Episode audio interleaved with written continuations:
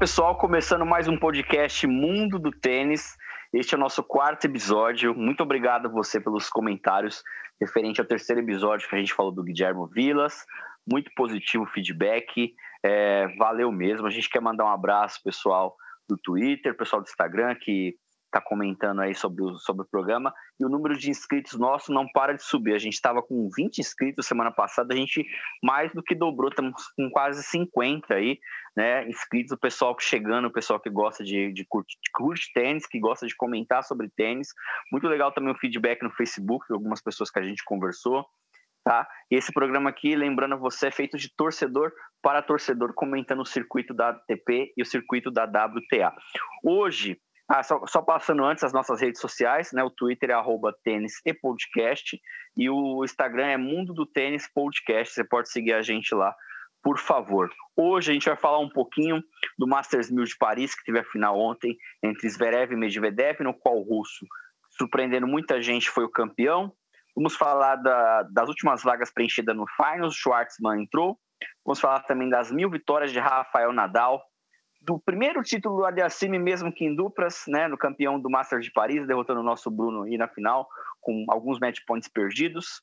Vamos falar do Finals, as nossas expectativas, falar dos classificados e dar o palpite de quem para nós será o campeão, que acho que vai gerar um pouquinho aí de, é, de discussão. Do WTA de Linz aí, expectativa desse torneio feminino aí que volta depois de duas semanas, né? É, o ATP de Sofia, o último ATP do ano, formal antes do Finals, na Bulgária.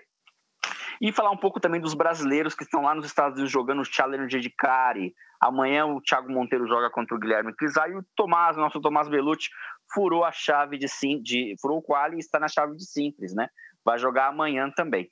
Vamos chamar os nossos amigos. Tudo bem com vocês, Eloy e Matheus? Tudo em paz. Bom receber aí todo mundo novamente. Agradecer também aí pelo apoio do pessoal. Agradecer vocês aí por mais um episódio.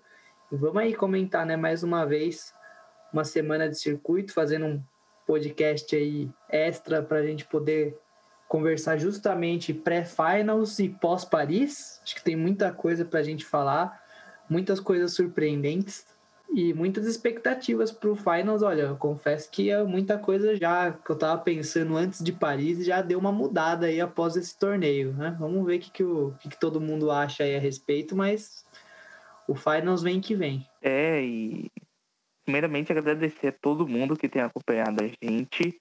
O apoio de vocês é sensacional, é o que motiva a gente a continuar. Está tendo resultados muito bons é, de, dos nossos podcasts, no Spotify, no YouTube. Então, gratidão mesmo a todos. A gente vai para semanas decisivas.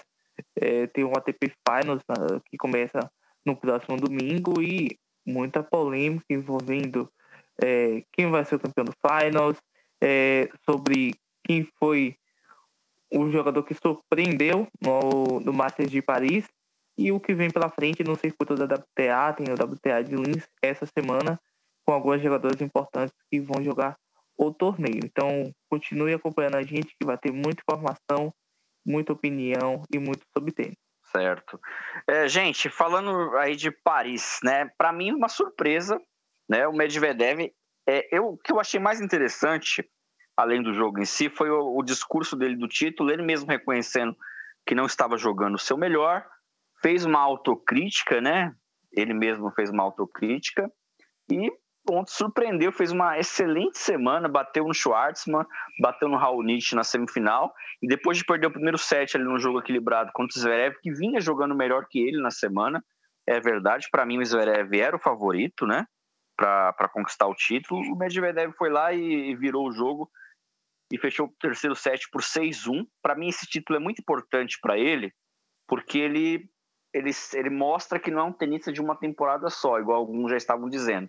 Fez um excelente US Open, baixou o ritmo, oscilou para baixo, como acontece com, com, muitos tenistas, e aí vem né, e ganha um, um Masters 1000, terceiro.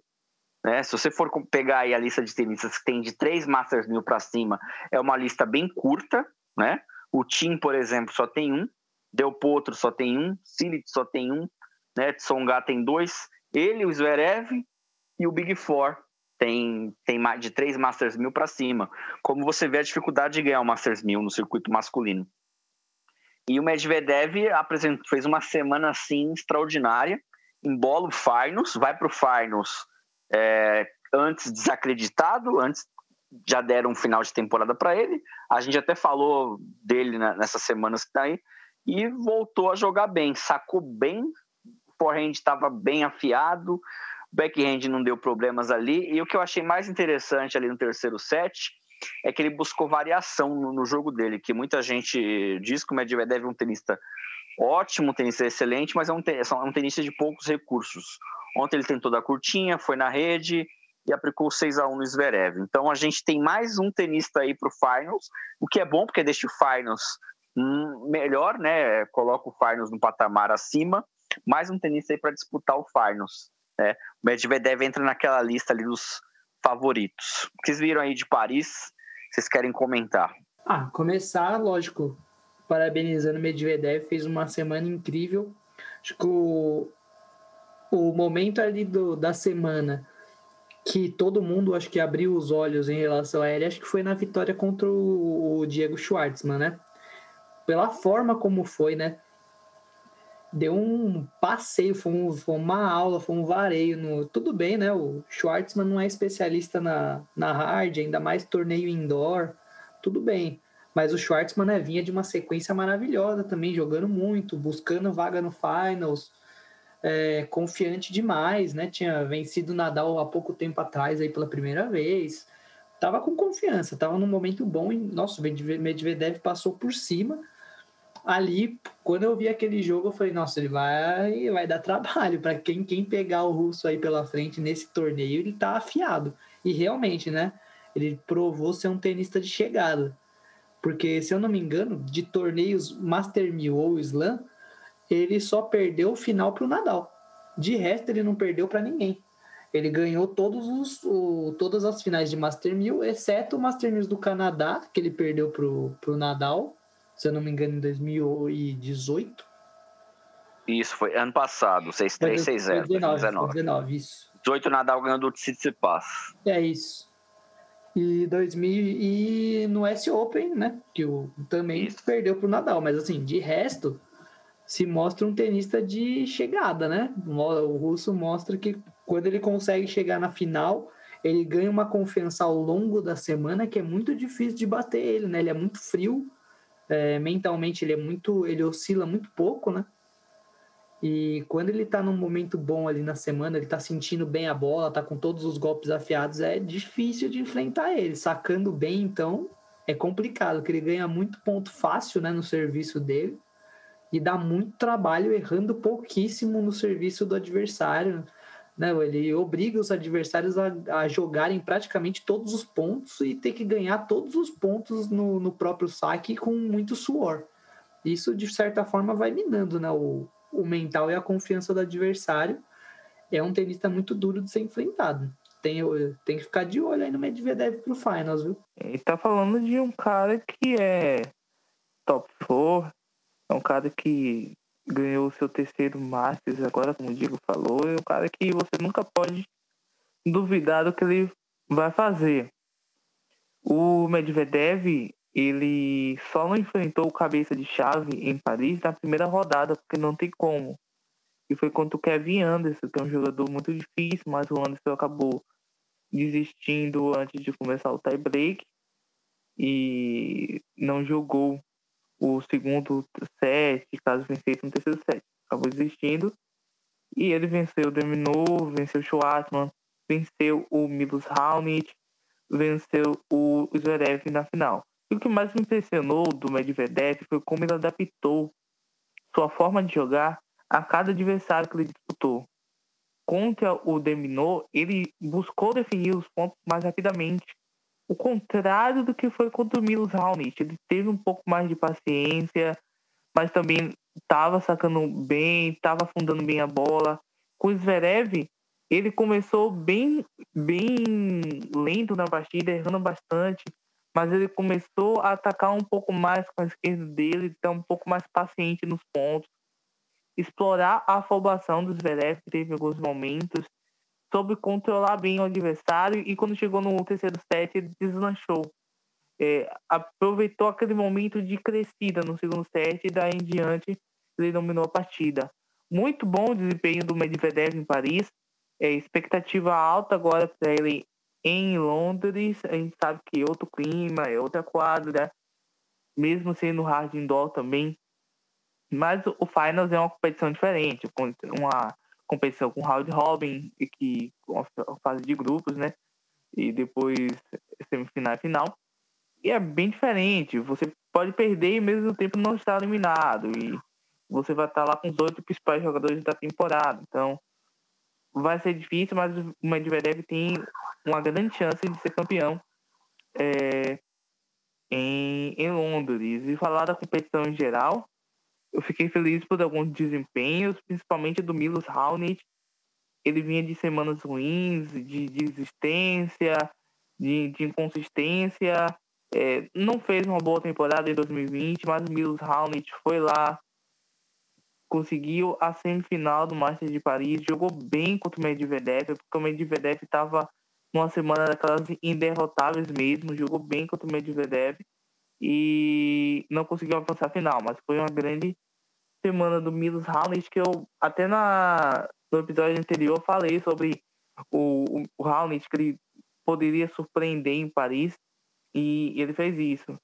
E também muito contente também com a classificação do Diego Schwartzman para Londres. É um cara que é muito batalhador, cara que conseguiu avançar em Paris também, mesmo as condições não ajudando muito ele, ele conseguiu avançar. No geral, foi um, um bom torneio, é, alguns bons jogos, como o Roblev e Vavrinka, como o Medvedev contra o Zverev, o Raonic contra o Umbeck. Fala do Umber e Tsitsipas, né? Foi o, Esse jogo, jogo foi demais, né? Umber é, um e Tsitsipas foi um jogaço. Umber jogo... fez dois grandes jogos, contra o Tsitsipas e contra o Raonic, que foi decidido no tie-break do terceiro set. Eu vi. Faltou físico ali para ele. É, exatamente. É... Parece que pesou, né? Pesou um pouquinho ter feito grandes jogos, assim, né? Todos os jogos muito duros, muito longos e com muito tie-break, né? Parece que o Humber realmente ele chegou um pouco desgastado no, na reta final ali, talvez, né? Se tivesse um pouquinho mais inteiro, ele talvez passasse do, do Raonic, hein? Para mim, o, o, jogo emblemático dessa semana foi entre Rublev e Stan, né? A gente disse, eu disse na semana passada que o Stan estava caminhando para aposentadoria, né? Ele vai lá e me dá um safanão, né? Mostra que tem muita lenha para queimar ainda, né? Faz um, toma 6-1 do Rublev no primeiro set, né? E aí não importa o que vai acontecer depois. O Stan, na cabeça dele, pensou que tem que se pensar: vou ganhar esse jogo. Né? E, e ele ganhou muito esse jogo na parte mental, porque ele foi dominado no primeiro set, né? tomou 6-1 do Rublev, que está na crista da onda. É o tenista que tem mais títulos na temporada, vai para o primeiro Finals, é super jovem. Todo mundo fala do Rublev hoje em dia, né? A gente falou aí nos últimos programas. E o Stan vai lá, batalha, né? Não é à toa que tem três títulos de slam. E uma coisa que eu sempre falo, o tenista que tem mais de 500 jogos na carreira, 600 jogos, ele já se viu em situações diversas no tênis, numa quadra de tênis. Em melhor de três ou melhor de cinco sets. Situações pró e contra. Ele na frente, ali para fechar e, e toma uma remontada, ou ele está ali atrás batalhando e consegue achar uma brecha e se encaixar. Esse jogo aí contra o Rublev é um exemplo disso. O Stan fez alguns ajustes, parou de errar ali no segundo set, né?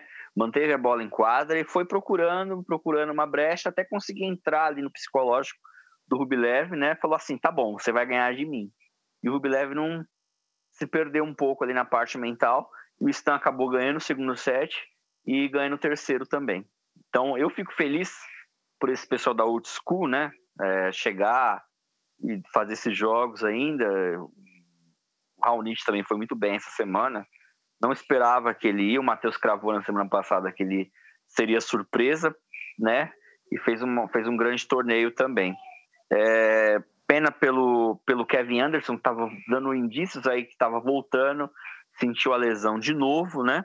E eu fico muito feliz, eu fico muito feliz pelo um tenista que é o tenista que eu torço no momento. Eu já disse aqui que os tenis, eu torço para vários tenistas em de, determinadas épocas. Na época da grama eu torço mais para o Federer, na época do saibro mais para o Nadal, na Austrália eu torço mais para o Djokovic, mas sempre quando joga um sul-americano, a minha preferência é o sul-americano quando não é os brasileiros, né?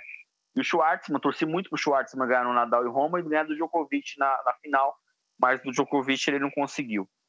O Schwartzman foi para o Finals né, e comemorou muito. Quem viu as redes sociais dele foi o tenista que mais comemorou, porque ele não tem armas igual a maioria dos tenistas que estão na frente dele tem.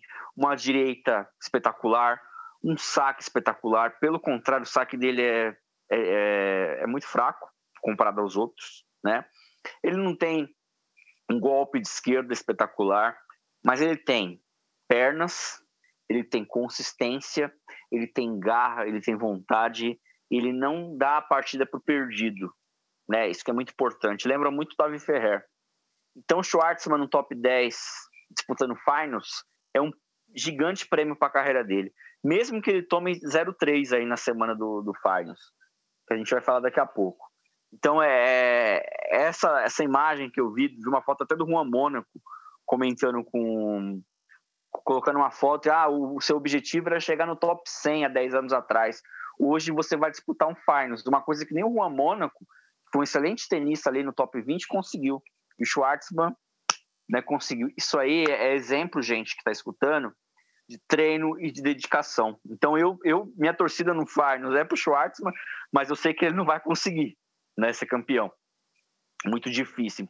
A quadra não, não ajuda, o, o jogo dele não ajuda, mas já é uma vitória, já é um vitorioso aí o nosso, nosso Eupec chegar aí a, ao Finals, né? Mais um sul-americano chegando. Então esse foi o fato que me deixou muito feliz.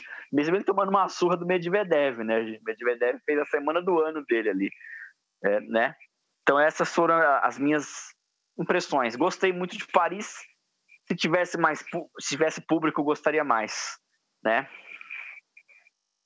Ah com certeza faz falta né um pouco a vibração da torcida presente ali tudo mais também situação de pandemia realmente é complicado principalmente né em, em alguns países agora na Europa lá com segunda onda de covid nessa preocupação do da ATP com os tenistas e com os familiares também então Claro, por enquanto, né, pou, pouquíssimos torcedores, mas vamos torcer para que a situação melhore e as coisas vão, vão voltando ao, ao habitual. Mas realmente, parabéns para o Schwartzman demais, merecedor, né, um batalhador. Todo o santo ano tá lá batalhando, jogando todos os torneios grandes. Vira e mexe, né? Consegue um resultado um pouquinho melhor. Esse ano não. Esse ano ele só conseguiu resultado bom, uma baita sequência aí, né? Depois da volta do, do circuito aí, pós a, a primeira quarentena ali. Schwartzman merece demais, né, uma ressalva aí só pro, pro Carreno Busta, porque eu acho que também foi um, talvez a melhor temporada dele, apesar de não ter classificado, mas chegou muito próximo né, de classificar agora no, né, disputando vaga até o, o, último torneio antes do Finals, praticamente. E ele realmente né, teve ótimos resultados. Assim, é um tenista que tem me surpreendido positivamente. Eu tenho, né, tenho visto bons, ótimos jogos, na verdade, dele, mesmo contra jogadores que supostamente assim era para dar um passeio nele, não estão mais passeando, sabe? Ele está muito mais sólido, muito mais consistente. Acho né, o, é, um, é mais um dos tenistas aí que depois dos 25 anos, parece que aprimorou, né? O Schwartzman também, né? É um, é um ótimo exemplo da mesma coisa. E também dá uma, dá uma ressaltada na, digamos assim, numa parte positiva, ao meu ver, do Zverev, porque a gente comentou bastante sobre ele na, na semana passada, né? No, nos últimos podcasts também falando né, sobre a necessidade dele ter as coisas sempre organizadas, fora de quadra, como esse extra quadra interferia muito fortemente no, no desempenho dele nos últimos anos, e agora não, né? Passou aí por várias buchas, um monte de BO envolvendo ele fora da quadra, e ele conseguiu fazer um ótimo torneio, eliminar o Nadal jogando um tênis absurdo, deu uma sova no Nadal. O Nadal não teve nem chance de, de sequer sonhar em ganhar o jogo. E o Zverev chegou na final, ganhando sete na final também. olha, Zverev nesse nível aí, com essa consistência, com essa regularidade, com esse foco, com esse compromisso, conseguindo separar as coisas, ele é tenista realmente para vencer slam, para ser número um daqui a algum tempo. Ele tem, ele tem tudo, né? Potencial tá, é enorme. Então, vamos torcer para que ele consiga manter isso. E em relação às decepções, lógico, Nadal eu diria que é uma decepção não em termos de resultado, porque para ele uma semifinal de, de Master 1000 indoor na hard tá ótimo. Agora, o problema para mim foi o desempenho mesmo, né? Se ele, se ele for para o Finals jogando o que ele jogou em Paris, não tem chance de ganhar, não. Tem outros tenistas jogando muito melhor nesse piso atualmente. Acho que vai ficar muito difícil para ele. E o Tsitsipas, né? Que, lógico, não dá para falar que é uma decepção completa, porque o jogo foi duríssimo, foi aquele tipo de jogo de detalhe. O Humber jogou muito ali, soube jogar muito bem os momentos importantes, né? Variar e fazer as melhores escolhas possíveis no, nos tie breaks.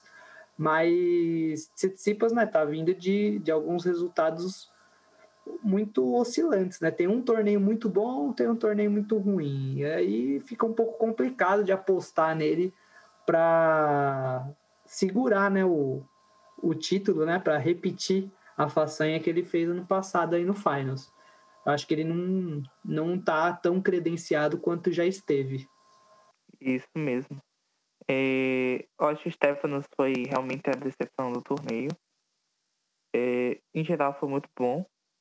Ele vai falar sobre algumas a surpresa também no, no torneio de duplas, mas falar assim, eu antes do torneio eu falei sobre como os jogadores mais experientes iriam se portar em Paris. O Rafael falou sobre o Carreno Busta. O Carreno Busta ele está entrando em quadra, ele está se posicionando como um jogador que é top 10 e que ele vai dominar a partida. Ele entra, ele se posiciona dentro da partida como um jogador que ele vai dominar a quadra. Ele está fazendo isso e por isso os resultados dele são tão bons porque ele começou a se ver como um jogador a ser batido e não como um jogador que vai bater um jogador mais forte. Então, esse posicionamento dele, esse aspecto mental, como ele se põe é, numa partida, é o que tem feito o resultado para ele. E essa temporada foi boa, se ele continuar assim, no ano que vem também vai ser tão bom quanto. O Diego já, já falei como foi importante para ele. O Zverev, ele passou por tanta bucha essa semana, mas isso diz o seguinte: ele está passando por muitas coisas ruins fora da quadra, né? mas ele tem feito uma boa campanha pós-pandemia. Ele foi finalista no US Open, venceu dois títulos em Colônia. Então, um cara que tá num bom ritmo, um cara que vai levar muito perigo no Finals e a gente tem que observar isso. É, só complementando aí que o Matheus falou do Carreno Busta, eu acho que o Carreno Busta teve, ele teve duas chances de ir para uma final de US Open. Essa aqui é até mais. Acho que faltou ele acreditar um pouco mais no jogo dele. Faltou ele na jugular do Zverev, no, no, no jogo que ele abriu 2 sets a 0. Acho que serviu de aprendizado aquela derrota, né? É, que ele é um tenista muito bom na, na parte de consistência, se defender ali, de procurar uma brecha para contra-atacar. Ele entendendo uma coisa que o Matheus falou que é muito interessante, ele entendendo que pode ter chegar no top 10 e que para chegar no top 10 ele precisa dessa agressividade, ele vai cada dia mais evoluir no jogo dele. Não é, né, não são muitos tenistas que fazem duas semifinais de, de Grand Slam. Ele chegou em duas semifinais de Grand Slam com assim alguns aspectos para ganhar as duas, né, chegar na final. E perdeu a, a última para o Zverev. Zverev se recuperou, começou baixo, mas faltou um pouco mais de agressividade para o Carreno dar esse salto. Ele está começando a, a colocar isso no jogo dele. Então, quem sabe 2021 ele, ele nessas quadras aí, tanto que ele vai tanto tão bem nas quadras de hard quanto no Saibro, ele consiga evoluir desse grande passo aí, que é disputar uma final de Grand Slam. Quem sabe, né? Vamos torcer, né? Porque tá, tá numa crescente, né? Vamos, vamos ver aí se ele não consegue manter, pelo menos, esse nível. Ele me surpreendeu, o Eloy, fazer 2 a 0 no, no, no Zverev. Eu pensei é. que aquele, aquele, jogo seria um 3 a 0 fácil pro Zverev, assim, sem problemas. De repente ele me abre 2 a 0 né? E jogando bem. E aí, é, faltou ali acreditar que ia ganhar. Né? Deu chance para o Zverev voltar. Sim. Né? Mas, mas gente é... falando. Né? Oi. Só, Pode falar. Só para a gente fechar o, um pouquinho mais sobre o, alguns assuntos de país, o, só deixar claro né, que assim, tem alguns jogos que não, não dá para chamar de decepção. Por exemplo, é uma decepção o Rublev perder para o Vavrinka? Não. Não. Pô, o Vavrinka, tri, tricampeão de slam, né? Baita jogador, uma das melhores esquerdas do, da história do tênis. Então, assim, é aquele tipo de jogo que é, é muito próximo dos 50% para cada lado. Então, é, e é, acho que é o que o, você comentou, né, Diego? Ele, ele tem muito para aprender com esse jogo, né? O tipo de jogo que deixa muito mais legado do que frustração ou decepção. Então, é até, né, até bom que ele tenha tido essa, esse percalço aí agora em Paris, porque eu acredito que vai trazer ele até mais forte para o Finals, viu? Porque meio que deu um choque de realidade, né? De algumas coisas que talvez ele ainda tenha que melhorar. Que assim, não tá tudo lindo e maravilhoso só porque estava numa sequência tão boa. Ainda tem espaço para melhorias e ele parece ser né, um, um tenista que, que valoriza isso, né? Que luta por, por esse aprendizado, que corre atrás mesmo para melhorar todos os pontos falhos. Então ele tem tudo para evoluir ainda mais pós essa derrota. Eu realmente confio bastante no, no que o Rublev pode apresentar aí pós essa derrota para o Stan, né? Acho que vai dar uma acendida nova nele. Gente, ali ganhou um ATP de duplas, mas ganhou, né? Mas ganhou. É, ganhou. É o começo, é o começo. Olha, eu vou falar que hoje em dia o tenista dos olhos, dos meus olhos, assim, que eu acompanho, juve... eu não sou de acompanhar muito juvenis. Assim, o Matheus, assim, principalmente no feminino, o Matheus acompanha bastante é, essa, esse pessoal. Tem dois tenistas que eu, que eu acompanho de juvenil um pouco mais tempo. O Sinner, o italiano, e o Aliassime, né? Canadense. Que eu, assim, os dois jogam muito bem, né? Para mim, podem acontecer de vingar. A gente não sabe, né? O circuito é, ele é traiçoeiro juvenil é, é uma coisa, profissional é outra, né? E o, o, o tenista que eu acompanho hoje, acho que o Matheus também acompanha, é o Alcaraz, o espanhol, né? Joga, joga muito. É, tá na crescente também. Então eu fico muito feliz com o Aliassime, né? Tenho, tenho uma simpatia por ele. Torci contra ele ontem, né? Caso que era o Bruno que estava do, do outro lado. Mas ao mesmo tempo fiquei feliz que ele pôde ganhar um título de duplas traz confiança para jogar simples, né? Vai para a Sofia aí para tentar é, conquistar esse primeiro título, um ATP 250, mas está com uma chave bem forte, né? Vários tenistas bons aí disputando esse ATP. E ontem, é, ontem foi o, eu falo que a pior derrota no tênis é aquela que você tem vários match points e acaba desperdiçando e aí o adversário vai lá, cresce no jogo e ganha. Foi o que aconteceu ontem, né? O, Bruno ganha, o primeiro set, no tie-break tiveram cinco match points, incluindo com saque. Não conseguiram fechar o jogo e aí perderam no match tie-break de 10 a 2 porque os adversários cresceram, né? Dois, dois jogadores aí de simples, o Cax e o, o Aliassine, enfrentando a melhor dupla do circuito pós-pandemia, né? O Bruno e o Pavic, né? E o Bruno acabou perdendo Paris. Ele mesmo colocou uma mensagem lá bem legal. Acho que o Bruno vai forte aí para o circuito de pro, pro finals de duplas também. Né? O que vocês têm a dizer aí sobre esse primeiro título do Aliassime em duplas?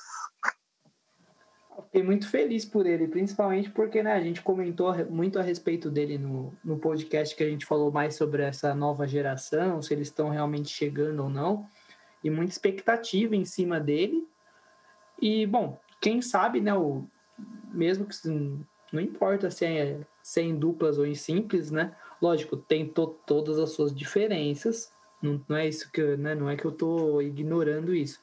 Mas título é título, então assim, às vezes o fato de estar tá vencendo um título de um Master 1000, mesmo que seja nas duplas, já traz uma confiança extra, já tira um pouco do, né, alivia esse peso nas costas da pressão e da expectativa que ele sofre muito, tanto da mídia quanto do, do próprio país, né?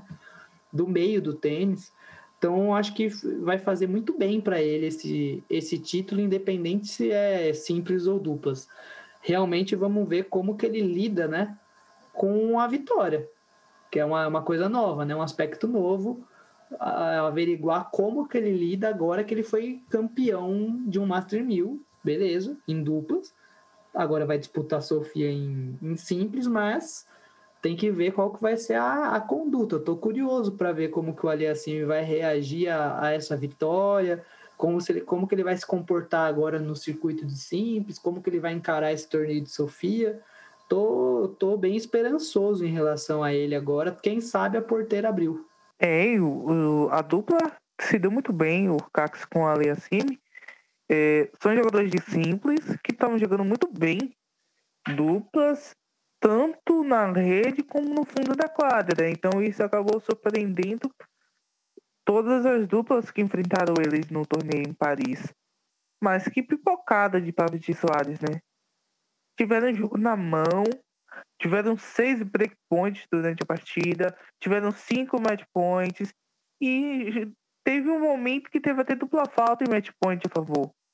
Foi uma coisa assim realmente decepcionante a atuação deles na, na final. Tiveram jogo na mão e não aproveitaram a oportunidade. É, nos momentos mais importantes eles vacilaram. Então, é uma coisa que eles precisam rever para o Finals. Eles precisam melhorar nos pontos mais importantes, porque os pontos mais importantes é quem diz que vai ganhar ou perder no tênis. Mas, no geral, foi uma outra boa campanha deles. Vão animados para o Finals, tá? É, como cabeça de chave, um e dois, como líder de grupo. E muito importante isso para eles, uma dupla que começou com aquela desconfiança, depois de seis meses já vinha aquela conversa, olha, para Soares vão se separarem, mas não foi o que aconteceu. Outro ponto positivo é a classificação do Marcelo é, para o ATP Final de duplas, junto com o Lucas Kubot. É, eles que vinham com uma temporada bem estranha, tá? Mas eles conseguiram essa classificação para o Finals. E o Aliassime, eu acredito que ele vai levar muito desse título para ele. É aquele momento que ele, opa, parei de perder final, agora ganhei, agora vamos ver em simples. Isso dá uma motivação para ele, dá um, um posicionamento para ele nos momentos importantes, nas finais também. E ele entrará como eu posso vencer e não como eu, eu posso perder. Isso faz muita diferença para um tenista e principalmente para um tenista muito jovem como ele. Certo. É... Só para fazer uma menção rosa aí, é o Marcelo no Finals, né? É, conseguiu a classificação. O Marcelo sempre joga bem nessa parte de hard indoor. Conseguiu já vários títulos aí nessa parte do ano de hard indoor. A gente torce mais uma vez para os brasileiros palpite meu aí que algum brasileiro vai ganhar o Finals finalmente, né? A gente sempre tá batendo na trave. Esse ano não tem os Brian, né? O, o Pires não tá jogando tanto igual jogou no em anterior aí, né? Tomar cuidado com a dupla francesa, né? O Maru, o Herbert, joga muito bem. E a dupla alemã também. Só que os alemães acho que não vão, não vão tão fortes igual foram em Roland Garros aí. É, a gente tem aí, vai oito duplas, 25%, né? De chances aí de ganhar. Pode, pode encaixar uma boa semana. Torço bastante para os brasileiros aí irem bem no, no Farnos e derem, darem esse primeiro título para o Brasil, que é o título que falta, né? Porque tanto o Marcelo quanto o Bruno já ganharam, não, não os dois, né? Mas já ganharam todos os slams, né? Bruno ganhou o US Open em Austrália, o Marcelo Roland Garros e o Wimbledon, mas nenhum brasileiro ganhou o Farnos ainda nas duplas. É só em simples com o Guga. Gente, vamos falar agora do principal torneio pós.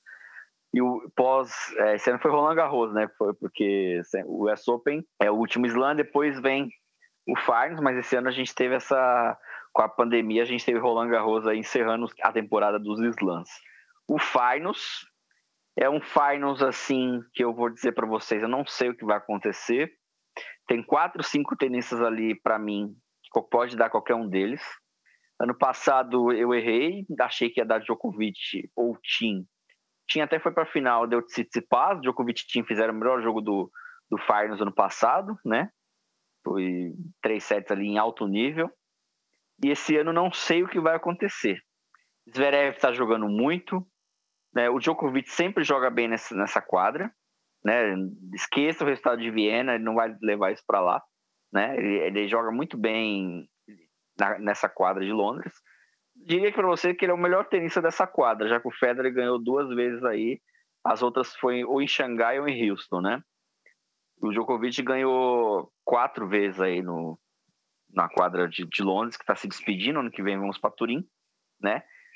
A gente não pode descartar o, os outros, né? O Medvedev, que agora entrou, forte também após esse título em Paris. E a gente não pode descartar o Nadal, que mesmo tendo no hard indoor o piso é, que ele menos tem sucesso, vamos dizer assim, de ganhar, porque ele quer ganhar muito esse, esse título, que é, o, que é o título que falta na galeria dele de conquistas de primeiro escalão. Então, é, o sorteio ainda vai acontecer, a gente não sabe o que vai acontecer, né? Dependendo, por exemplo, se o Nadal cai numa chave que tenha Tim, que está para baixo, que tenha Tsitsipas, que está para baixo, que tenha Schwartzman, que não tem uma, um jogo assim na hard indoor, o Nadal pode classificar, tem mais chance. Mas se ele cai numa chave que tem Medvedev, Zverev, né? Rubilev, que está em alta, fica mais difícil para ele. Então, ele precisa um pouco da sorte também para embalar, né? É, um outro fato, antes de, de, de, comentar no fato, é um fato positivo que a gente não comentou, falar do Nadal. O Nadal alcançou mil vitórias de, contra o jogo contra o Feliciano Lopes aí no, no Masters de Paris. Né? Quatro tenistas conseguiram isso quatro tenistas, ou seja, é, muito pouquíssimos tenistas do mundo conseguem mil vitórias. Né? O Djokovic está perto disso também. Federer conseguiu, Jimmy Connors, Ivan Lendl, né? E agora o, o Nadal. É, queria saber de vocês, será que esse é o ano do Rafael Nadal? Finalmente conquistar o Finals? Olha, eu na torcida eu tô, mas confiante não muito. Porque, né, retomando um pouco do que a gente estava conversando aí a respeito de Paris. Né, o... Lógico, as quadras não são exatamente iguais, mas são parecidas, né? Hard, indoor, mesma... O pique da bola em Paris é um pouquinho... O pique da bola no Finals, em Londres... Mais baixo, ele, né? é mais baixo. Ele, isso dificulta não. um pouquinho mais pro Nadal. Exato. Eu achei a quadra de Paris mais lenta. Paris talvez ele tivesse chances de jogar melhor e não jogou. Aí vai para Londres com uma expectativa um, um, pouco mais baixa, assim, lógico, né? Eu nunca duvido de nenhum desses caras, porque eles são. Eu, eu acho assim, eu, eu, eu, eu achei o Nadal em Paris, lógico, ele, ele lutou e reagiu mais do que ele foi perfeito, né? Sim. Dois jogos assim que ele perde o primeiro set, vai buscar no segundo, e teve brechas no jogo contra o Zverev no segundo set, né? Se ele ganha o segundo set, ele cresce muito no terceiro. Então eu acho que ele ganhou ritmo, fez três, fez quatro jogos, né? Ganhou ritmo e quem sabe, né? Ah, não dá para descartar de jeito nenhum, porque é aquela história, né? O, o próprio Nadal deu uma entrevista depois, né, de, de Paris, falando que ele que Paris serviu muito para mostrar para ele o que ele precisa evoluir para o finals. Então assim, vamos aguardar, vamos ver se ele realmente vai conseguir nesse nesse pequeno espaço de tempo aí treinar intensamente para conseguir melhorar os pontos que ele acredita que não funcionaram em Paris. Mas em termos de desempenho nesse tipo de quadra e no que Londres vai vai fornecer, além dos, das possibilidades de grupo que para ele realmente, né, a probabilidade de pegar tenistas que o, o jogo não é favorável para ele, né, Zverev, Rublev, o próprio Medvedev, né, o Nadal tem um retrospecto muito bom contra o Medvedev, mas são sempre jogos duros, né? É sempre jogo de, de... por exemplo, o S Open, cinco sets. Mesmo o jogo deles no Finals, o Nadal tava, tava perdendo com quebra atrás e conseguiu virar, assim, né, aqueles, aqueles jogos um em um milhão que é, é a lá na Memorável. Né? Duas quebras atrás. Memorável demais, assim, mas assim, foi na raça, foi na emoção, foi no mental, foi na experiência, uma série de coisas que hoje o Medvedev já, já tem muito mais do que tinha na, naquela época. Então, é, acredito que já é um tenista que consegue bater o, o, Nadal se acabar pegando numa, numa semi aí, ou, ou até na fase de grupos. Então, eu não apostaria minhas fichas no, no Nadal para vencer o, o Finals. Acredito que tem alguns outros tenistas um pouco mais credenciados que ele no momento. Fora que, assim, o, o próprio Djokovic, né? Acho que se o Nadal pega o Djokovic numa quadra dessas, em que o Djokovic já foi campeão várias vezes e que, digamos, é tudo favorável a ele, né? E o retrospecto deles em jogos na hard, ultimamente, o Djoko tem dominado completamente também. Vide Australia Open. É, eu acredito que também complica bastante. Então, acho que o Djokovic é muito mais favorito que o Nadal. O próprio Zverev, Medvedev, acho que tem mais chances pelo estilo de jogo encaixar com a quadra. Então, eu não, eu não credenciaria ele assim como o principal favorito para o torneio, não. Acho que corroboro com o que o Rafael falou. Eu acho que o Rafa ele precisa fazer mais para se credenciar para vencer o título em, em Londres. Eu, eu vejo muito difícil, mas tem um ponto positivo. Ele sempre joga muito bem contra esses jogadores grandes. Ele sabe jogar esses jogos grandes. Ele tem aquele aspecto assim, olha, é hora H, vou jogar melhor. Ele consegue fazer isso. Então, isso é o que deixa a gente na expectativa para o que ele vai fazer no, no, no Finals. Eu vejo um, amplo, um amplo favoritismo novamente de Novak Djokovic cara que tem jogado muito bem na hard. É, a hard indoor joga muito bem, já venceu várias vezes o Finals. É o número um do mundo. Mas assim, olho em Zverev e Medvedev. São caras que o Zverev já vinha em boas campanhas, mas o Medvedev conseguiu estabelecer seu jogo em Paris, que tem uma condição muito parecida com, com Londres. Então, olho nele. E o Stefanos, é, ele também costuma crescer nesses momentos. Então, vai ser um, um, um torneio equilibrado, viu? Ser um torneio que todo mundo pode ganhar de todo mundo. Eu acho que o Schwartzman vai ter um pouco mais de dificuldade, mas que todo mundo pode ganhar de todo mundo e a gente pode ter surpresas nas semifinais, sim. E podemos ter um nome diferente de Djokovic e Nadal na final. Tomara. E assim, até o, o, uma das graças do Finals é essa, né? É que é um, é um clima de Copa do Mundo, por conta desse, desse formato de grupos e de que você mesmo perdendo às vezes consegue classificar, ou às vezes você ganhando dois jogos não classifica, né, por conta de confronto direto, ou número de games e sets. Então, isso torna o, o campeonato um pouco mais emocionante e interessante nesse aspecto, né? De que às vezes o, o tenista vai lá, faz uma baita semana e acaba ganhando o torneio, apesar de não ter feito, talvez, torneios tão bons anteriormente, né? O, o próprio Tsitsipas no ano passado não era favorito e venceu jogando demais. Acho que foi o melhor nível dele que eu já vi, foi naquele Finals. E quem sabe, né, no, no Finals desse ano também não aparece alguém jogando uma semana espetacular. O Rublev aí que tá com a confiança lá em cima e acabou de levar um, um aprendizado na cabeça aí do, do Vavrinka. O Zverev, que tá numa campanha muito boa, Medvedev tá, acabou de ser campeão jogando num piso extremamente parecido. Então, tem muito tenista com boas chances, né? Mas é um torneio que é aquela coisa, é no detalhe. Pode ser que um jogo ali, o cara perdeu uma chance, não, não jogou tão bem, né? O, acaba eliminado e nem vai para a semifinal, mesmo estando num nível bom de tênis, mesmo tendo ganho dois jogos. Foi o caso do Nadal ano passado, né? Ganhou dois jogos, estava melhorando no torneio, estava crescendo no torneio, mas não classificou, por conta de confronto direto contra o Zverev que ele perdeu. Foi o Zverev no, no, no desempate para a semifinal. Então, vamos aguardar aí o que as emoções do Finals trazem para a gente, porque a graça do torneio é essa mesmo, são as surpresas. Rafael e, e Diego, é, uma aposta para simples e duplas e uma para surpresa do ATP Final. Olha, aí vamos lá.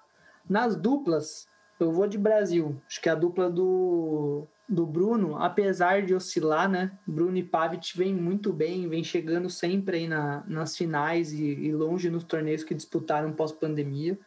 Acho que depois que voltou o circuito é a dupla que tem tem ido melhor, apesar né, de, nos momentos chave, nos momentos decisivos, ter muita dificuldade de fechar os jogos ou de encontrar o melhor desempenho dos dois na dupla no mesmo dia, né?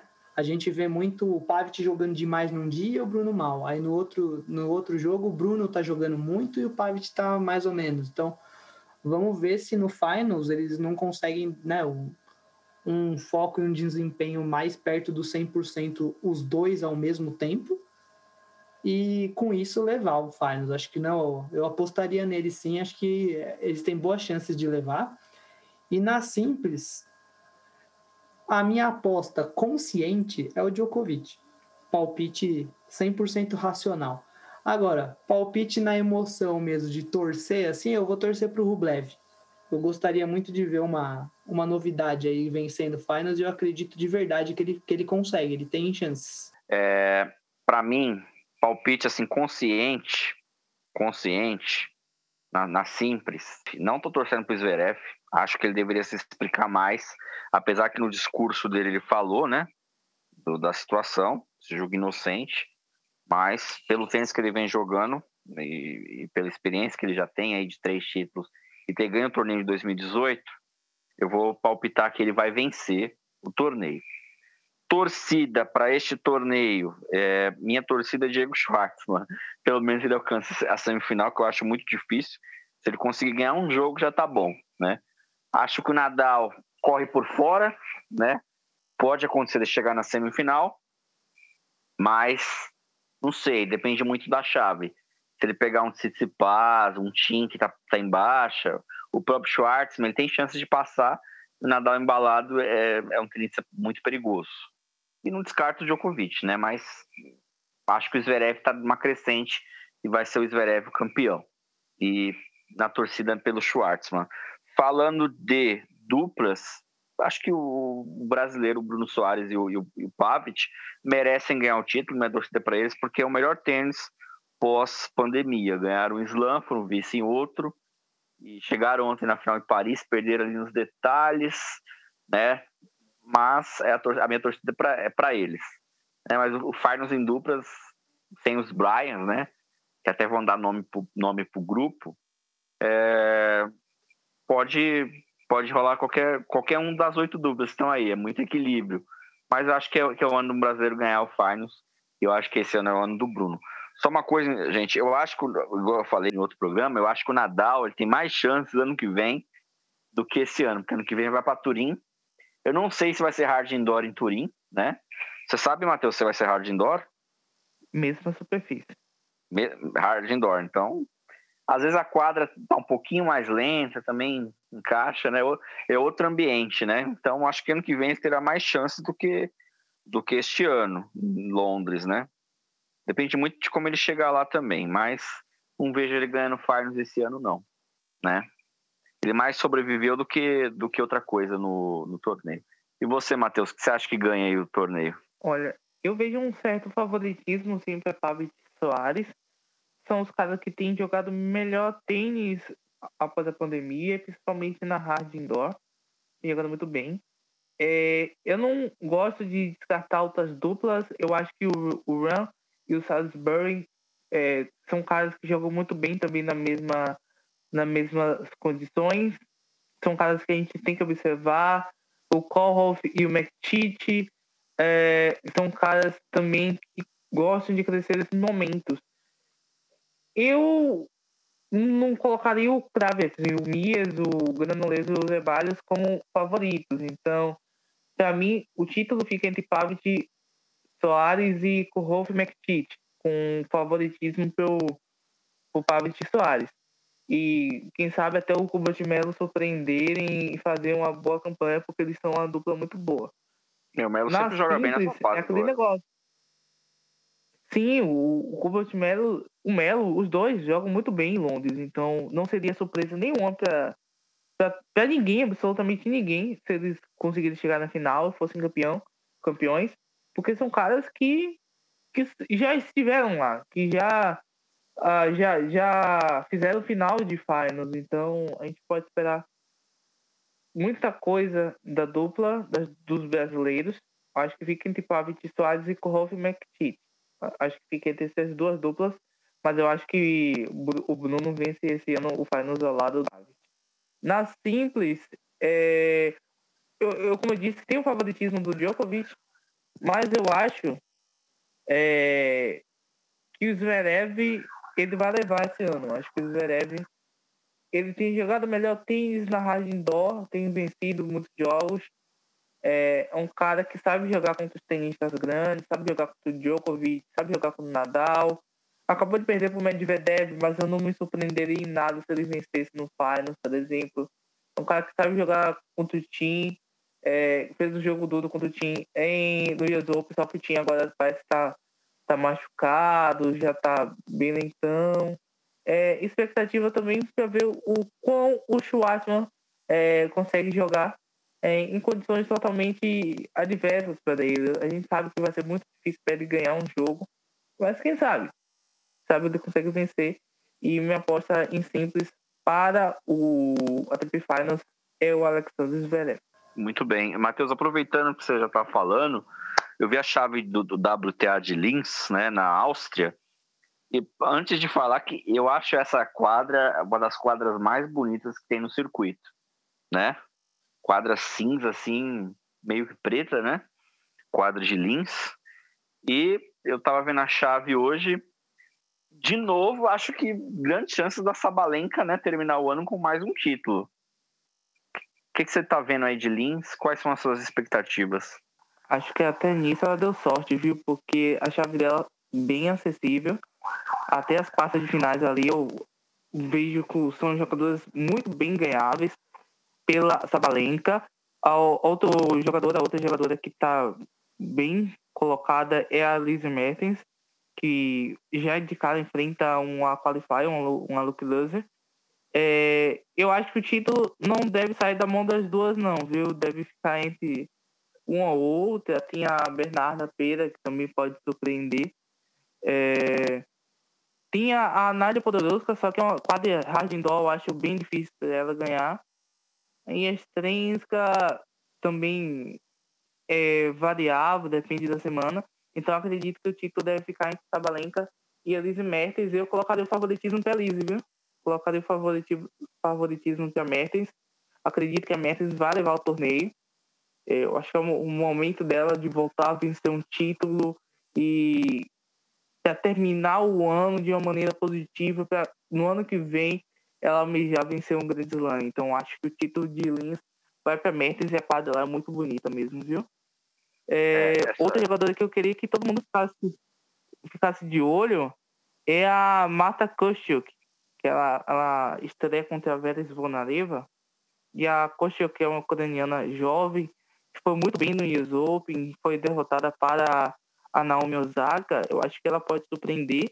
E na segunda rodada ela já tem um, um, duelo muito bom contra a Lizzie Matthews. Então, outra jogadora que dizia, diria aqui para você. E a Alexandrova, Matheus? Ou Alexandrova, não sei exatamente como pronuncia o nome dela, uma russa eu vi, acompanhei um pouco da, da última partida dela e olha, surpreendeu bastante. Achei que ela jogou muito bem. E era uma tenista que eu não, nunca tinha acompanhado, assim, de, de assistir um jogo transmitido e tudo mais. Achei que é uma tenista interessante também, que talvez pode dar trabalho. Você conhece o, o tênis dela? Você diria? Então vocês ficaram de olho. Conheço, conheço a Alexandrova. É, ela joga bem em hard indoor. Joga bem em hard indoor só que ela tem aqueles momentos, principalmente no, nas partidas que se complica um pouco mais, ela com, começa a errar mais do que o, o limite. E para você vencer o título de, de um WTA, você tem que jogar bem o tempo todo. Porque todas as meninas que estão ali têm totais condições de, de vencer as partidas. A Alexandrova, ela estreia, deixa eu dar uma olhada rapidinho aqui, contra a Siniakova, ou seja, já estreia com uma dureza já. Já na já entra com uma jogadora que é muito dura. Após isso, a, enfrenta uma Qualify ou a Gracheva e depois tem a Begu ou a Podoroska. São jogadoras que são acessíveis para ela, mas a gente vê que ela, em alguns momentos, ela vacila, mas ela joga muito bem tênis. É, pode sim chegar longe no, no WTA de Lins. E ela tem uma direita muito forte, uma direita muito pesada e que pode ajudar ela. Mas a quadra não tá assim tão rápida não lá em Linz, viu? Não achei muito rápida não. sempre, sempre é na história da, da era aberta, um tenista que é do Saibro, que o jogo dele é moldado para o Saibro, ele encontra muita dificuldade no carpete ou na hard indoor, que hoje a hard indoor praticamente substituiu o carpete, né? Que a gente tinha até a, a, na década passada. Então fica muito difícil para os que têm o jogo dele moldado para o Saibro, são saibristas, é, mesmo no circuito feminino no masculino, indo longe, né? Meu palpite, assim, torcida é pela Sabalenka, que é uma das tenistas que eu mais gosto aí na, na WTA, né? Ir e, ganhar aí de novo esse torneio, ganhar esse torneio, né? Ela ganhou, foi campeã recentemente, ganhar mais um torneio de título aí. Né? Mas é, eu concordo com o Matheus aí, a a Mertens, né? Tem, tem uma semana para, para provar e terminar o ano aí com o título também. Tem total condições. É, vamos aguardar, mas também estou na expectativa e na torcida pela Sabalenka também, para ela concretizar um pouco mais o, uma sequência, né? Um pouco maior de, de consistência mesmo, de solidez, jogando no alto nível. É engraçado, é engraçado falar de um jogador que acabou de vencer um título como a Sabalenka, mas ela é uma jogadora que a gente cobra muito uma sequência de bons resultados dela. Porque Exato. não adianta você jogar bem um torneio no torneio jogar mal. E, e ela a gente espera essa consistência dela. Quase foi embora de perdendo para Tormo de 6-0, 4-0, né? Então a, a Sabalenka é uma montanha russa em alguns jogos. Ainda oscila bastante, né? Vamos, vamos ver como é que ela vai lidar com esse torneio. Tentar fechar a, a temporada né, com chave de ouro. Gente, Sofia, TP 250, uma chave fortíssima, Chapovalov ali acima, né? Hoje a surpresa do dia, campeão do US Open de 2019, o tcheco, né? Forchek, difícil falar o nome dele, bateu o Siric, deu uma surra no Siric, campeão do US Open, para começar aí. É, bem, né? É, ninguém tava falando desse juvenil, né? Veio, veio um ano aí oscilante, ele vem hoje ganhando Siric, né? do Tiric, melhor dizendo, né? O croata, né? Olho nesse menino para 2021 né? Já, já, já conseguindo aí bons resultados. Olha, um tenista de 19 anos, né? Venceu o US Open Juvenil. Tcheco, escola forte, né? De Thomas Berdych aí, último, último tcheco que chamou muita atenção. Prometia bastante. Olha, esse tenista realmente parece que promete, né? A forma com que ele venceu o Tirit foi, foi impressionante. Né? um tenista forte, bate muito bem na né, todos, os, todos os golpes, mas eu acredito de verdade que, o, que os tenistas um pouco mais experientes vão acabar chegando mais longe nesse, nesse torneio de Sofia, até porque a chave está muito dura, né? Nem parece um, um ATP 250, né? Parece tranquilamente seria um ATP 200, uma chave né, de, de, de ATP 500 tranquilamente, né? Pospsil, Manarino, Milman. Milman, Tilit, Chapovalov. Deminé, Chapovalov, ali acima. É, então, Gasquet, Simon, Fuxovic, Sinner, só tem jogador aço aí, Struff. Só tem jogador bom, forte nesse torneio. Vai... Top 20, top 30 aí na, na chave. Exato, vai ser um torneio super equilibrado. E pode ser, lógico, que a gente veja alguma surpresa, mas ainda acredito que vai acabar caindo para um do, dos tenistas que já tem um pouquinho mais de casca aí no circuito. Ela jogou muito bem tênis. Mas só falta esse tanto de jogador experiente aí e o título cair na mão do Faretec. Que vinha perdendo, perdendo em primeira rodada de Future. Então, só basta isso acontecer. E. Mas, imagina eu, o o time é campeão do torneio e a, a gente aqui elogio, falando de 10 12 tenistas que podem ganhar o torneio e cai na mão do garoto. Aí é, é para consagrar. Eu vou torcer para ali acima, é, né? É, é, né? Mas sem dúvidas. Eu... Mas... Eu espero o Dominó, o Dominó viu? Rapaz... Tá jogando, A chave tá dura pra ele. O Deminé. Tá, tá...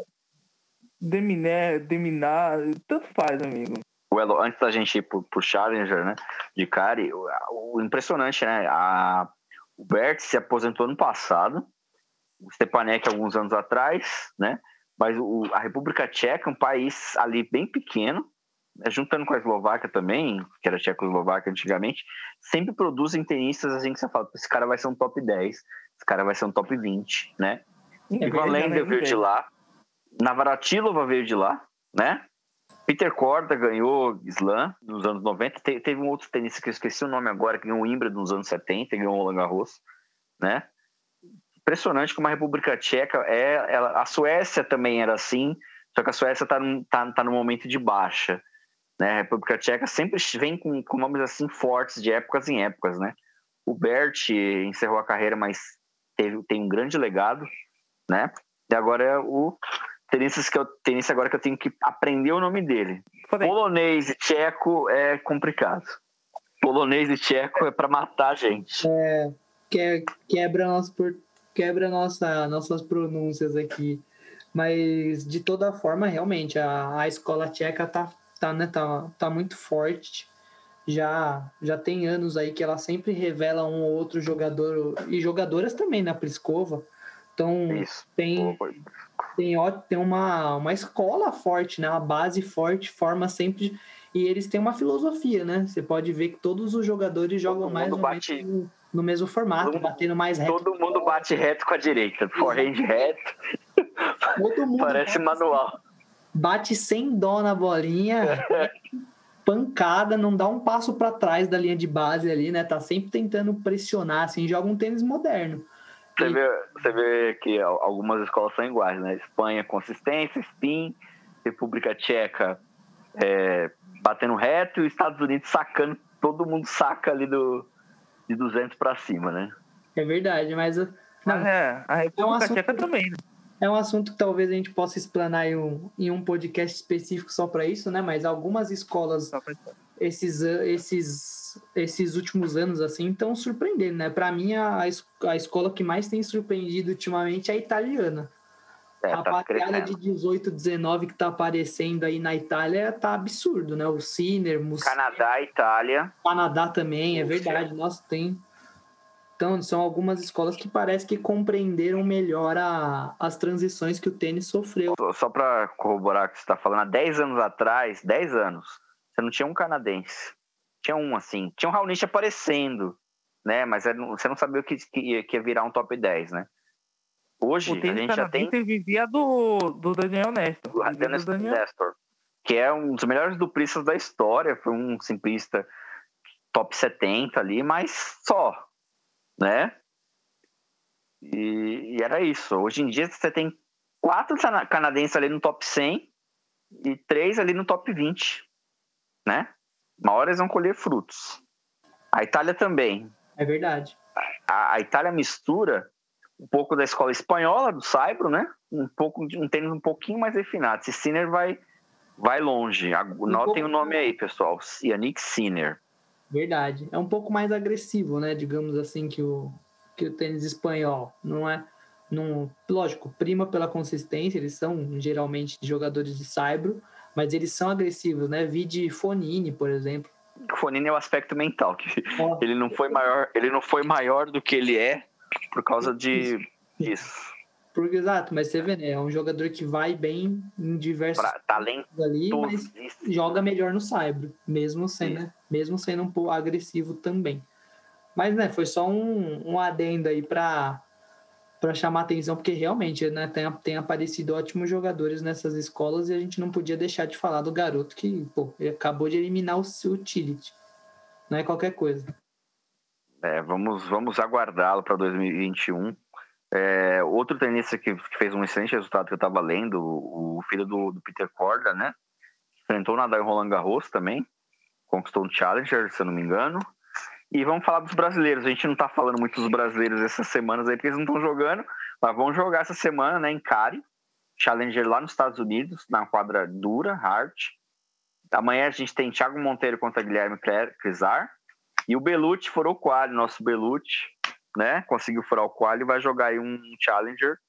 Tomara que o Belucci consiga pelo menos ganhar um ou dois jogos para melhorar a confiança dele, ganhar pontos no ranking, jogar no nível bom, né? Conseguiu sobreviver aí nesse, nesse último jogo, perdeu 6-1 no primeiro set, conseguiu entrar na chave principal. A gente torce muito pro Belucci e bem aí no, nesse, nesse Challenger. Tomara. Lógico, né? Do, dos brasileiros, eu acho que o, o Monteiro vive de longe a, a melhor fase, não só no coletivo, mas pessoal, como fase dele também. Acredito que ele tem atingiu o melhor nível da carreira dele a, a esse ano. Então, se fosse para apostar no brasileiro que para ir mais longe, assim, para dar trabalho no torneio, ainda apostaria no Monteiro. Mas claro, torcer muito pro, pro Belucci pelo menos voltar a, a, apresentar um bom nível de tênis, uma certa consistência, principalmente em termos físicos e mentais, né? Mostrar que ele está inteiro. Se ele tiver inteiro, física e mentalmente, já é já é ótimo, né? Já é um, um ótimo indício aí de que pelo menos a gente ainda pode ver ao, alguns anos aí do, do, do, Tomás jogando bem, né? Jogando torneios maiores, onde ele, onde ele merece estar pelo tênis que ele tem, né? Eu queria dizer uma coisa para vocês: o monstro tá voltando. o monstro tá voltando. É, o monstro vai sair. O Tomás é, vai sair da jaula. O Tomás, eu vi nas últimas semanas, o Tomás ele tá com uma dificuldade de movimentação para os lados isso atrapalha muito o desenvolver do jogo dele, porque é um cara que sempre gostou muito de bater na corrida e correr para os lados está um pouco difícil. Mas assim, é um cara que a gente sabe toda a história dele, sabe que, tem, que ele tem bola, e eu sei que quando ele começar a ganhar, eu sei que ele vai voltar a um nível aceitável, quem sabe top 200. Eu acho que ele merece isso para o final da carreira dele, porque é um cara que é batalhador demais, velho. Um cara que não desiste e mesmo com os resultados ruins, está lá em quadra, jogando, apaixonado pelo esporte. É um cara que eu torço bastante desde sempre. E eu acho que foi muito injustiçado ainda é, pelos fãs brasileiros, que ele fez muita coisa. E o Thiago Monteiro, ele é o favorito para o torneio, é o favorito para as partidas que foi jogar, porque é o cara que melhor tem jogado ultimamente no, no tênis brasileiro, é um cara que está jogando bem também na rádio. Então, jogou bem no Open contra o Aliassime, foi derrotado. E é um cara que a gente espera um pouco mais ainda do Monteiro. E acredito que em breve ele vai conseguir seu primeiro título de, de ATP. E é favorito para vencer Kari, muito favorito contra o Guilherme Kleser, que joga muito bem na hard, viu? E esperar um pouco mais dos brasileiros para 2021, Tomara que a gente consiga ver outro título de ATP, consiga ver o Thiago indo, indo longe, ver o Tomás voltando a jogar bem nos challenges, é, ver o que os meninos podem fazer aí, talvez o João Lucas Reis possa estar tá aparecendo um pouco mais, e ver o que essa molecada brasileira está pela frente aí. Tem uma galera boa que está agora no circuito brasileiro de tênis que a CBT está fazendo. Então, esperar um pouco dessa galera para 2021 e tomara que um brasileiro vença, cara, né? Ah, o, o Belucci fez, a, fez a, uma, uma certa um período ali né, da, da preparação dele recentemente no, no IT, onde treina justamente o João Lucas Reis, o Matheus Putinelli. Então, ele foi treinar justamente com essa garotada da, da nova geração que está em ascensão. Talvez né, tenha, tenha feito bem para ambos, né?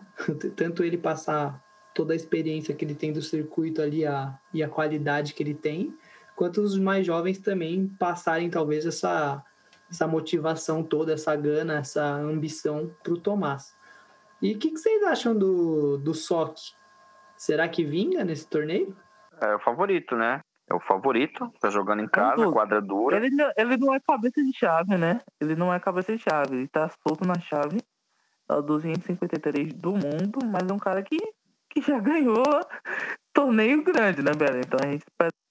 É, já ganhou Masters 1000, tá voltando, tentando voltar, ganhou títulos importantes em duplas, né?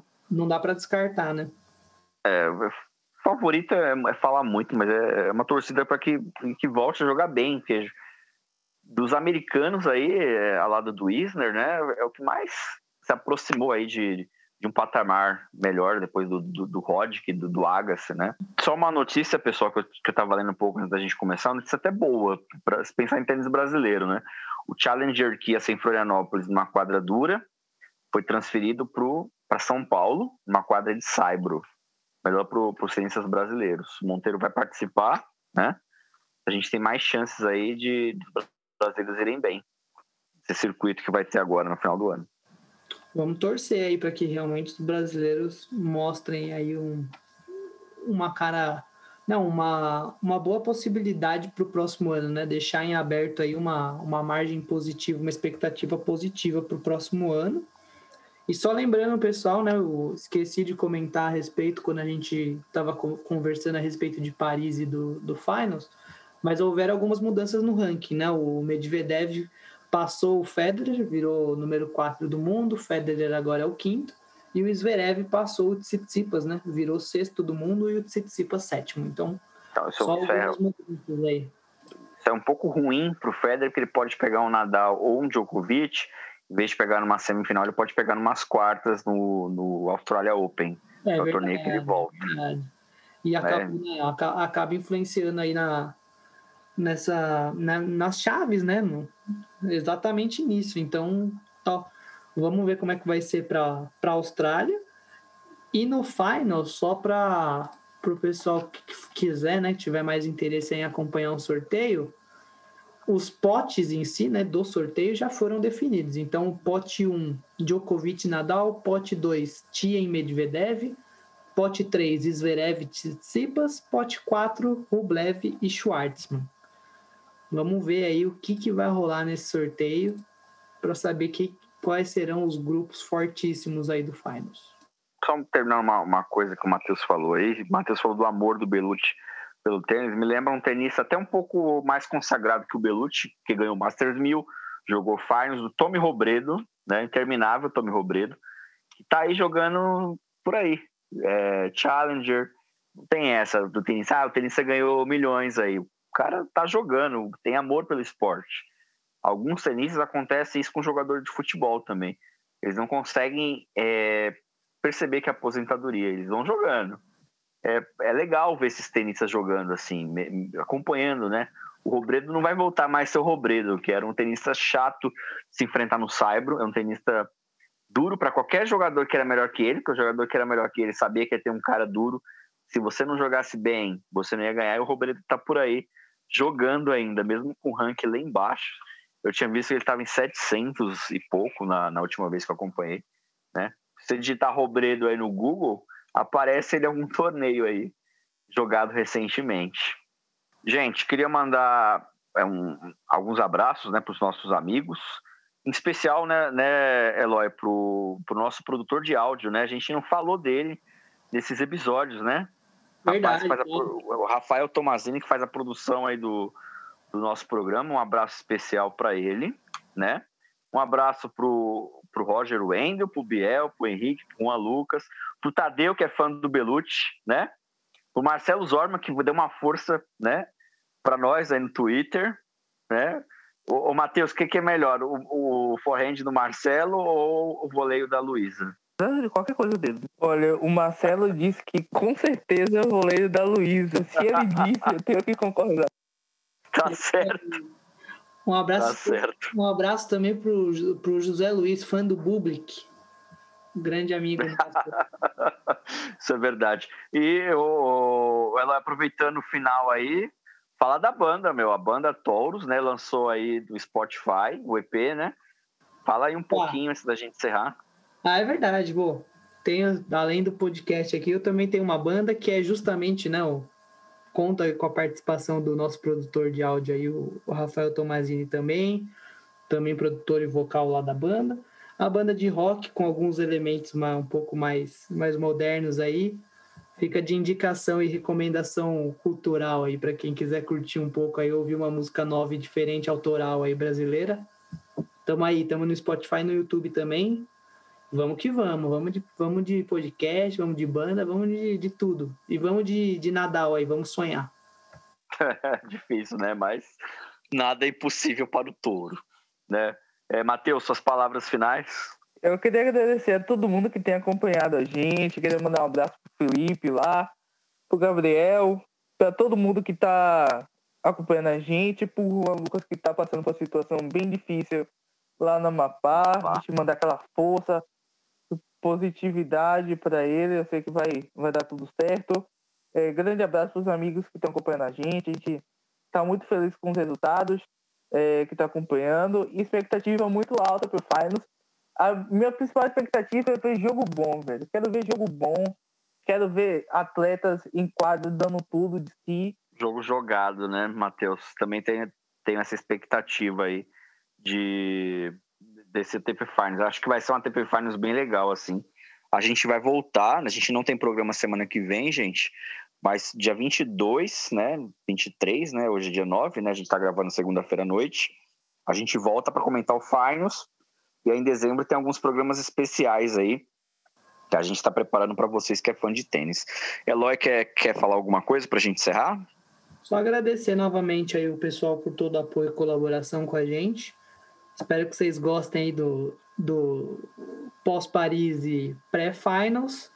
Vamos com tudo aí, curtir ao máximo esse último torneio ATP, aproveitar o, enquanto a gente tem o tênis em ativa nesse fim de ano e realmente, né, mandar uma, uma força especial lá pro pessoal da Amapá que a situação não tá fácil, né? Vamos com tudo aí, torcer para que as coisas melhorem aí no nosso país também. Um abraço aí pro Juan Lucas, né? Nosso, nosso colega que mora lá na Amapá. Tava falando com a gente lá, situação difícil. Mas vai dar tudo certo, Juan. Vai, vai tudo voltar ao normal aí no Amapá. É isso. Valeu, pessoal. Um abraço para todo mundo. A gente volta depois do Finals com os resultados aí do, do torneio. Tchau.